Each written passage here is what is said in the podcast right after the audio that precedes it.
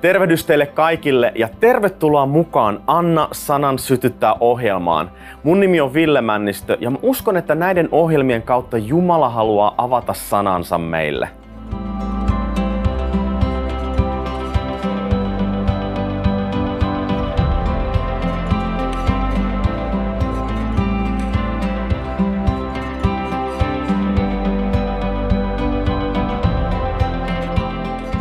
Tervetuloa mukaan. Mä haluaisin aloittaa uuden ohjelmasarjan kiitollisuudesta. Kiitollisuus on erittäin tärkeä asia meidän elämässä. Me eletään tässä maailmassa, joka on aika vaikea. Me, meillä voi olla olosuhteita, jotka on haastavia. Ja kaiken tämän keskellä meillä täytyisi olla tämä kiitollisuuden asenne. Raamattu sanoi, että ilo Herrassa on meidän väkevyytemme. No tämä ilon taustalla, tämän ilon tekijänä täytyy olla kiitos ja kiitollinen asenne. Mä uskon, että Jumala haluaa, ettei me olla näiden olosuhteiden alla. Jumala ei halua, että me ollaan tämän maailman vaikeuksien vankina, vaan kaiken sen keskellä tämä kiitollisuuden asenne voi valloittaa ja voi voittaa niitä meidän olosuhteita. Vaikka tuntuisi siltä, että no ei mua nyt hirveästi kiitätä. No Kiitollisuus ei olekaan ensisijaisesti tunne, vaan se perustuu kaikki valtiaaseen Jumalaan. Siihen, mitä Jumala on tehnyt meidän puolesta ja siihen, mitä hän on.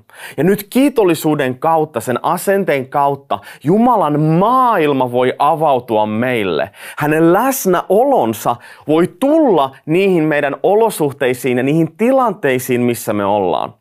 Vaikka me vaellettaisiin keskellä jotakin harmaata pilveä, niin silti kaiken sen keskellä se perusta, mikä meidän sydämessä on, on, voi olla se kiitollinen asenne. Vaikka mulla on vaikeaa, voin silti olla kiitollinen. Vaikka mulla on kipua, voin silti olla kiitollinen. Vaikka olisi haasteita ja vaikeutta, silti mä voin olla kiitollinen. No miten me sitten saadaan tämä kiitollisuuden asenne? Siihen mä haluaisin keskittyä tässä ohjelmassa. Ja nimenomaan se, että meillä olisi se kiitollinen asenne, mutta myös, että me osattaisiin pukea tämä kiitollisuus sanoiksi. Se, mitä sydän on täynnä, sitä suu puhuu, Raamattu sanoo. Ja nyt kun me saadaan tämä kiitollinen asenne meidän sydämen tai meidän sydän täyttymään sillä asenteella, niin automaattisesti se alkaa kuplimaan ja meidän elämästä ulos. Me aletaan puhumaan niitä asioita. Jumala haluaa, että me ilmaistaan hänelle kiitollisuutta. Ja me katsotaan tässä ohjelmassa, että, ohjelmassa, että miksi näin on. Miksi se on tärkeää Jumalalle, miksi se on tärkeää meille, että meidän kiitollisuus on ilmaistua kiitollisuutta, että se tulee meidän elämästä ulos. Jumala haluaa, että me opitaan elämään hänen läsnäolossaan päivittäin. Erittäin usein meidän elämässä me niin kuin muistetaan Jumala aina sunnuntaisin tai jouluna ja pääsiäisenä. Mutta hän haluaa, että hän, hän haluaa olla läsnä meidän jokapäiväisessä elämässä. Ja tämä on mahdollista vain, kun me opitaan ylistämään häntä, olla kiitollisia hänelle ja ilmaisemaan tätä päivittäin. Silloin hänen läsnäolonsa voi olla meissä ja meidän kanssa jatkuvasti. Jos me ajatellaan ihan meidän normaalia elämää, mehän osataan olla kiitollisia. Siis se on ihan perusasia. Me sanotaan kiitos ruoan jälkeen, jos meillä on ystäviä, jotka auttaa meitä erilaisissa asioissa, niin me kiitetään heitä. Hei, kiitti, että sä pääsit tulee. Kiitti, että sä autoit. Kiitti, että sä teit sitä ja tätä mulle ja mun puolesta. Tämä on aivan normaalia. Samalla tavalla siis Jumala, hän on luonut meidät kaltaiseksensa. Jumala on luonut meidät hänen kaltaiseksensa. Ja nyt jos me ajatellaan, mitä Jumala on. Jumala on siis kaiken ilon antaja. Jumala on luonut ilon. Jumala on luonut huumorin. Mä uskon, että Jumala on aika hauska tyyppi. Jumalalla on kaikki ilo, kaikki hyvyys, kaikki huumori. Hän on kaikessa hyvä. Ja nyt hän on luonut meidät kaltaisekseen. Se tarkoittaa sitä, että meilläkin voi olla se sama ilo, se sama huumori, se sama elämän täyteys, se Jumalan hyvyys, joka kuplii meidän elämästä ulos. Se on mahdollista. koska me olemme hänen lapsiaan, koska me olemme hänen kaltaisiaan. Se on meille mahdollista. No tarkoittaako tämä sitä, että, sit niinku, että ei saisi olla koskaan murheellinen? Ei tietenkään. Elämä ei ole helppoa ja aika usein meidän katse voi vaipua alas. Me saatetaan langeta aika helposti tällaisen valittamisen kuoppaan.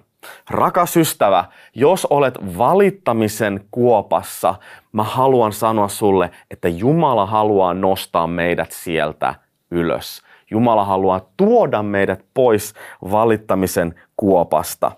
Elämä on haastavaa ja vaikeaa, mutta me ei voida hyväksyä, me ei voida hyväksyä sitä olotilaa normaaliksi.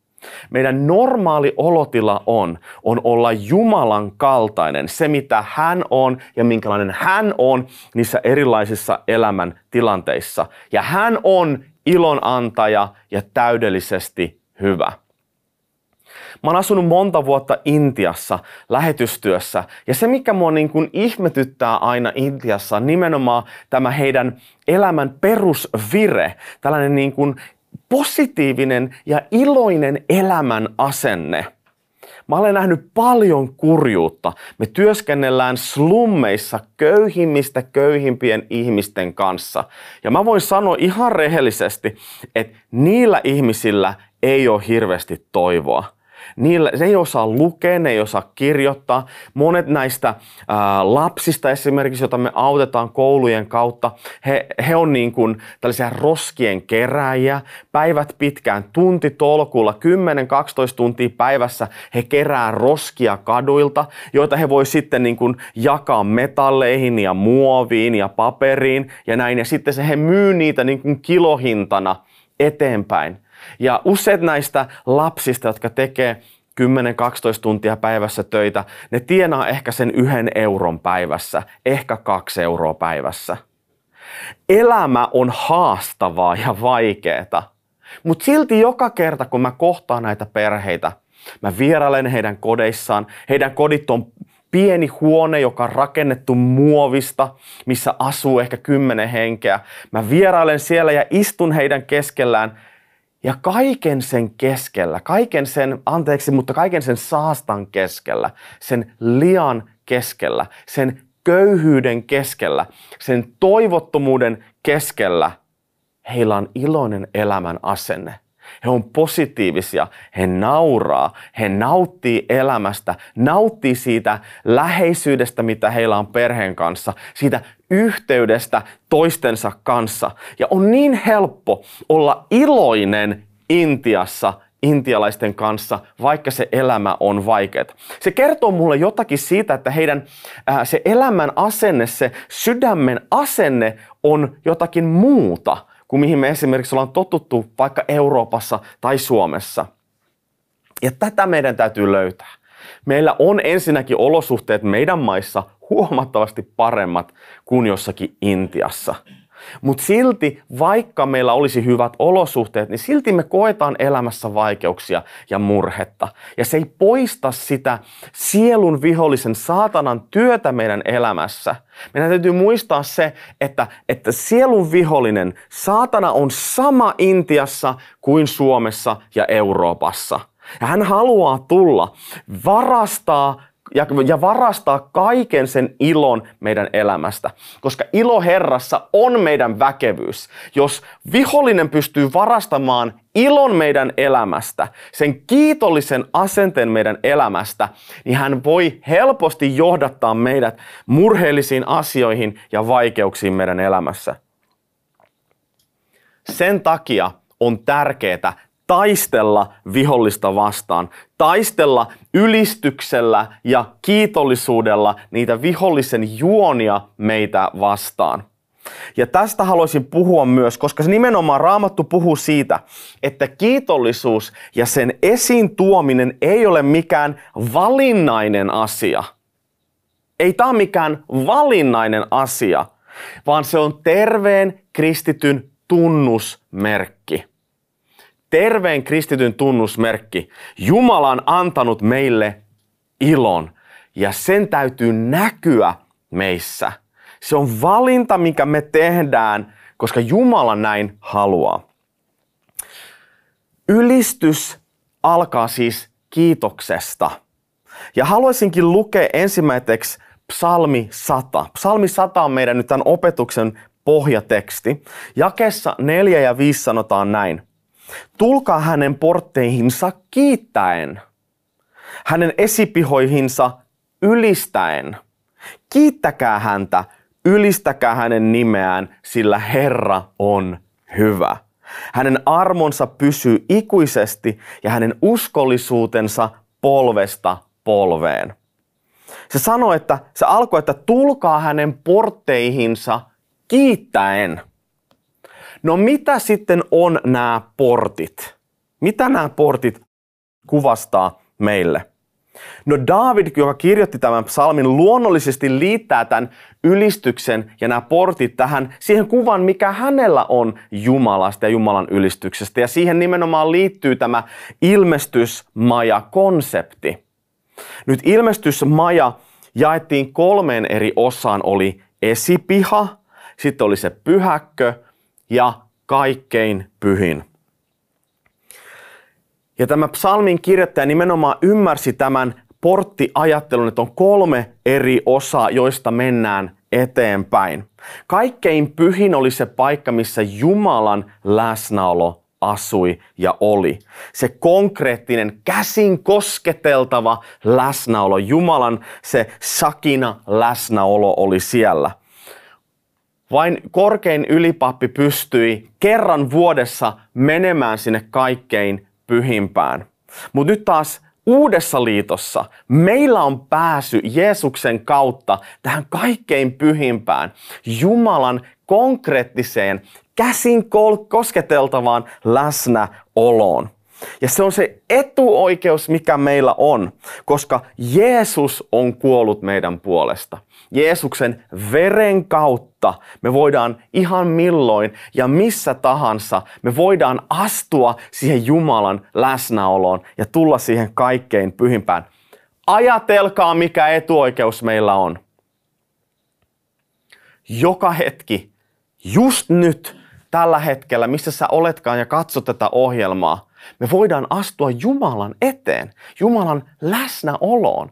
Me voidaan tulla hänen luokseen, siihen kaikkein pyhimpään. Kun me yksinkertaisesti sanotaan, Herra, tässä mä olen, mä haluan tulla sun luokse, mä haluan kiittää ja ylistää sua just nyt. Ja tämä onkin se avain, mikä meillä on. Ajattele vaikka tavallista avainta taskussa – Tavallinen avain taskussa on aika pieni asia, ei tunnu miltään. Me kannetaan sitä ihan normaalisti. Se on erittäin pieni asia. Mutta tämä avain on kuitenkin se portti tai se pääsy meidän elämään. Ehkä tämä avain on avain meidän autoon, ehkä se avain on avain meidän asuntoon.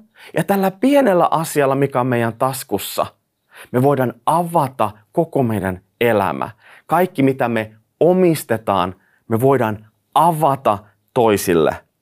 Sama asia on kiitoksessa. Se alkoi, että tulkaa hänen portteihinsa kiittäen. Kiitos, rakkaat ystävät, on nimenomaan se avain, joka avaa sen Jumalan mahdollisuuden, joka avaa sen Jumalan elämän ja Jumalan läsnäolon ja se Jumalan ulottuvuus meille. Se on se avain. Me tullaan hänen portteihinsa kiittäen. Ja se kiitos avaa sen portin meille. Tämä on se ensimmäinen askel, kun me tullaan Jumalan luokse. Ja jos emme tehdä tätä ensimmäistä askelta, niin meidän on vaikea ottaa myös sitä seuraavaa. Sen takia meillä täytyy olla tämä niin kuin, olla tietoinen askel, tietoinen asia, mitä me tehdään. Samalla tavalla kuin vanhan liiton ajassa elänyt henkilö halusi lähestyä Jumalaa, hän tuli aivan ensimmäisenä nimenomaan kiittäen. Hän halusi astua kiittäen Jumalaa niistä porteista. Se oli tietoinen askel jossa jo, jo, niin kuin sille alueelle, jossa Jumala ja ihminen voi kohdata. Jumala kutsuu sisälle. Se on nimenomaan Jumala, joka kutsuu meitä. Jos me luetaan psalmi 100, psalmi 100 ja 4 niin kuin ajatuksen kanssa, niin se oli näin, tulkaa hänen portteihinsa kiittäen, hänen esipihoihinsa ylistäen. Toinen käännös sanoo vuodelta 72, että käykää kiittäen sisään hänen porteistaan. Eli askel kohti Jumalaa on tärkeä, se on oikea ja se on tervetullut, mutta tärkeä on myös se asenne, jolla me lähestytään Jumalaa. Se oli siis Jumala, joka kehottaa. Se on hänen kutsunsa. Se on hänen temppelinsä. Hänen kohtaamispaikkansa. Jopa ne portit on hänen. Me astutaan siis sisälle hänen ehdoilla. Hänen kotiinsa, hänen ehdoilla. Kyse on siis Jumalan periaatteista, Jumalan tavasta toimia, Jumalan iankaikkisesta kulttuurista. Psalmi 118 ja 19 ja 21 sanoo näin. Avatkaa minulle vanhurskaa, vanhurskauden portit. Niistä minä käyn sisälle kiittämään Herraa. Tämä on Herran portti. Vanhurskaat käyvät siitä sisälle. Minä kiitän sinua siitä, että vastasit minulle ja tulit minulle pelastukseksi. Tässä myös nämä portit ja sisään käyminen ja kiitos, ne liittyy saumattomasti yhteen. Me emme voi tulla Jumalan portista sisälle muuta kuin kiittäen. Se on, muuten ei voida. Se on ainut tapa tulla Jumalan luokse, astua siihen hänen ulottuvuuteen kiittäen. Henkilö, joka on saanut synnit anteeksi ja me ollaan vastaan otettu tämä Jumalan armo Jeesuksen veressä, me iloitaan siitä vanhurskauden asemasta. Vanhurskauden asema on se, että me voidaan olla Jumalan edessä niin kuin ei olisi mitään syntiä, niin kuin ei olisi mitään meidän välissä. Kun Jumala katsoo meihin, hän näkee meidät Jeesuksen veren kautta. Ja tämä oli se, mistä siinä puhuttiin tästä vanhurskaudesta. Eli me voidaan tulla Jumalan eteen kiittämään. Eli tämä käynti tänne temppelialueelle ilmestysmajassa, se käynti kulkee siis kiitosportin kautta, eikä valitusportin kautta. Me emme voi myöskään kiivetä sen portin yli millään tikapuilla. Ei ole mitään niin kuin oikoreittiä vaan meidän täytyy nimenomaan tulla sen kiitosportin kautta. Tarkoittaako se sitä sitten, että me saataisi koskaan vuodattaa Jumalle meidän tuskaa tai asioita, joita meillä on tai muita tunteita? Ei tietenkään tarkoita sitä. Mutta tuollaisinakin hetkinä, kun me ollaan murheiden keskellä, niin me ei saada unohtaa kiitollisuuden asennetta. Se ei saa puuttua, koska Paavali kirjoitti filippiläisille – 4 ja 6 näin. Älkää olko mistään huolissanne, vaan saattakaa aina se, mitä tarvitsette, rukoillen, anoen ja kiittäen Jumalan tietoon. Rukous ilman kiitosta käy aika helposti raskaaksi. Jumala haluaa, että me tuodaan kaikki meidän ne huolet hänelle, niin kuin Filippiläiskirjassa sanoi. Se ei ole ongelma. Mutta se, että millä asenteella me tuodaan ne hänelle, sillä on iso merkitys. Eli meidän on tehtävä työtä meidän elämässä ensinnäkin se meidän sydämen asenteen, eli siis olla kiitollinen, sekä meidän sanojen kautta, eli se, miten me sanotaan se hänelle. Näiden täytyy olla balanssissa meidän elämässä, koska sitä suu puhuu, mitä sydän on täynnä silloin se johdattaa meidät siihen ajatukseen, että kiitoksen tulee olla siis läsnä meidän kaikissa olosuhteissa. Siis ihan kaikissa. Eikä tämä ole mitään sellaista, anteeksi nyt vaan, amerikkalaista ylipositiivisuutta. Ei, jopa minä suomalainen Ville, minä voin oppia olemaan kiitollinen. En sen takia, mitä mun kulttuuri sanoo, en sen takia, mitä maailma tai olosuhteet sanoo, vaan sen takia, mitä Jumalan sana sanoo. Mun elämä perustuu Jumalan sanalle, Kristus kalliolle, siihen mitä hän on ja mitä hän on tehnyt. Sen takia, Sen takia mä voin sanoa suustani ulos kiitoksen sanoja. Siitä, mitä Jumala on tehnyt mulle ennen ja tekee juuri nyt. Ja uskon kautta se, että mitä mä uskon, että Jumala tulee tekemään mun elämässä. Mä voin ilmaista niitä hänelle. Eli kiitos kuuluu kaikkien olosuhteisiin. Ensimmäinen kirja Tessalonikkalaisille 5 ja 16-18 sanoo näin. Siis tää on tällainen niin kuin voimakolmikko. Sanotaan näin. Iloitkaa aina, rukoilkaa lakkaamatta, kiittäkää kaikesta. Tätä Jumala tahtoo teiltä Kristuksen Jeesuksen omilta. Siis iloitkaa, rukoilkaa, kiittäkää aina lakkaamatta kaikesta. mind blowing. Siis miltäköhän meidän maailma näyttäisi, jos me aina lakkaamatta joka hetki iloitsisimme ja rukolisimme ja kiittäisimme Jumalaa. Ei pelkästään sunnuntaisi, vaan aina lakkaamatta kaikesta. Kaikkien meidän ongelmien keskellä Jumala on kuitenkin muuttumaton Jumala. Ei Jumala muutu. Hän on hyvä aina, lakkaamatta, kaikessa, kaiken keskellä, eilen, tänään ja huomenna. Jumala ei muutu. Sen takia, jos meidän kiitollisuus perustuu Jumalaan ja siihen, mitä hän on, ja hän on aina hyvä, hän on aina kykenevä, hän on aina läsnä oleva, me voidaan ammentaa se kiitollisuus ja nimenomaan yhdistää meidän, se, meidän sielu ja meidän henki Jumalaan ja siihen, mitä hän on.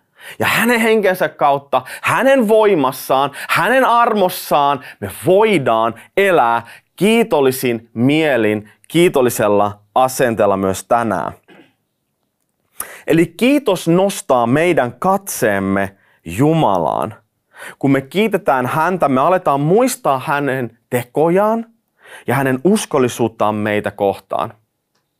Ja jos me oikein pysähdytään ja mietitään, että mitä mun elämä oli viisi vuotta sitten, 10-15 vuotta sitten, ja me katsotaan, että miten Jumala on johdattanut meitä, miten Jumala on siunannut meitä meidän perheessä, meidän parisuhteessa, muissa suhteissa, ystävien kanssa, meidän työpaikalla, antanut meille erilaisia asioita. Me nähdään, miten Jumala on ollut meidän kanssa koko aika. Me helposti odotetaan jotakin sellaisia isoja voittoja, että kun mä voitan lotossa tai kun sitä tapahtuu tai tätä, niin sitten mun elämä on, on hyvin ja sitten mä olen iloinen ja sitten asiat menee eteenpäin. Rakkaat ystävät, se on mahtava asia, jos niin tapahtuu, mutta se on erittäin harvinaista, että niin tapahtuu. Me kuljemme, me kävelemme voitossa Jumalan kanssa. Hän haluaa kulkea meidän kanssa joka päivä ja johdattaa meitä voitosta voittoon joka päivä. Ja kun me katsotaan taaksepäin, me nähdään, Herra on ollut hyvä. Hän on ollut meidän kanssa jatkuvasti. Ja tämä on se, mihin vihollinen hyökkää. Vihollinen haluaa ja pyrkii ampumaan valheita meidän elämän ylle ja meidän mieleen, syytöksiä, syytösten nuolia meidän päälle, koska hän haluaa että me siis lopetetaan kaikki kiittäminen ja ylistäminen. Miksi sitten vihollinen haluaa sitä? Mun mielestä syy hyökkäyksiin on erittäin yksinkertainen ja se on se, että siunaukset, jotka kiitoksesta ja ylistyksestä seuraavat, ovat merkittäviä.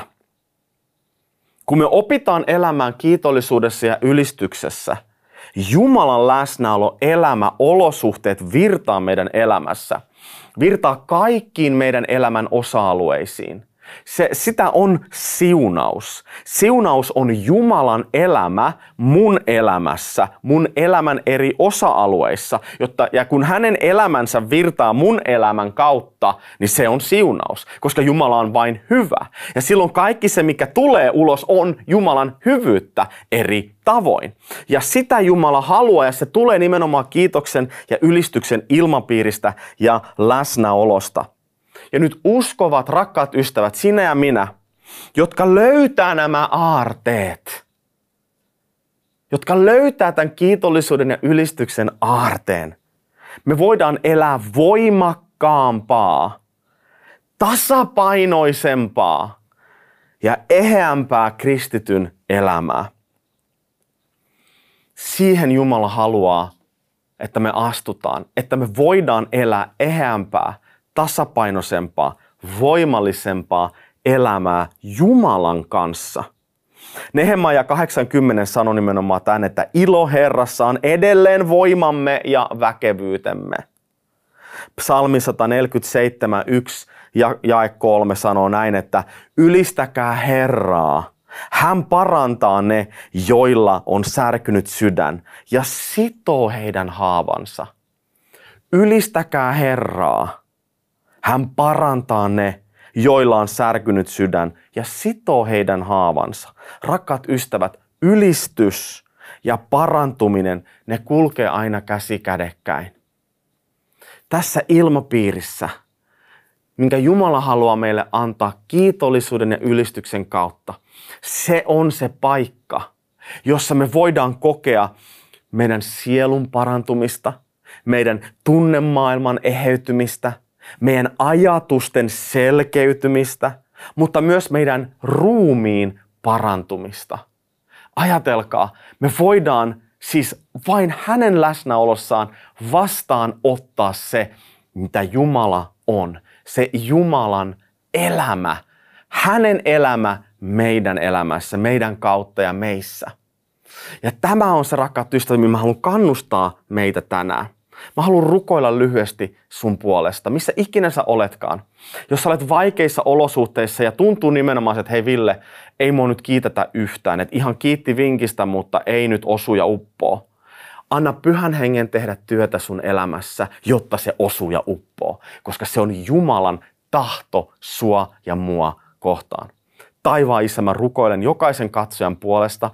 Sä näet ne olosuhteet ja tilanteet, missä me ollaan – ja vaikka tuntuu, että olosuhteet puhuu negatiivisuutta, olosuhteet puhuu vaikeuksia, murhetta, harmautta, toivottomuutta, niin tässä hetkessä Jeesuksen nimessä mä sidon kaikki nämä valheet. Mä sidon sen hengen, joka puhuu epätoivoa ja valhetta meidän ylle. Ja mä julistan vapautusta ja mä sanon, että ilo Herrassa on myös sinun väkevyytesi sun elämässä juuri nyt. Jatketaan tästä ensi jaksossa, joten Jumala teitä siunatkoon.